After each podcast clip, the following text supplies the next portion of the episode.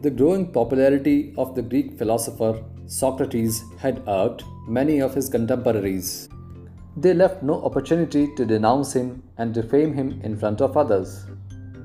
One day, a learned theorist went to his place and started insulting him before his disciples. He said, You think of yourself as an honorable and wise man, while you are nothing but a bundle of evils and ignorance. Look at your eyes. There is so much of greed in them.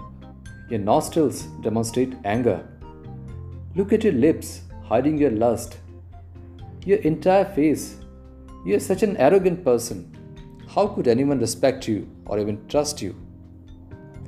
Hearing such harsh things about Socrates, his disciples became furious and got up to teach him a lesson.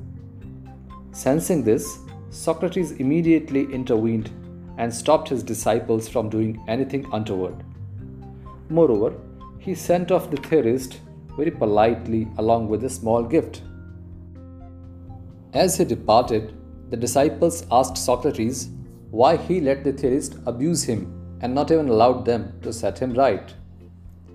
Socrates, in a very composed manner, looked at his disciples and said, All that the theorist observed was right. I do have anger, greed, lust, and arrogance in my personality. However, there's one more thing that the theorist missed to note my discretion. Discretion that helps me conduct myself in a way that, despite all my imperfections and weaknesses, I can exercise self control and lead a balanced life with moral standards. The disciples were now speechless. They had understood that we all have weaknesses and shortcomings.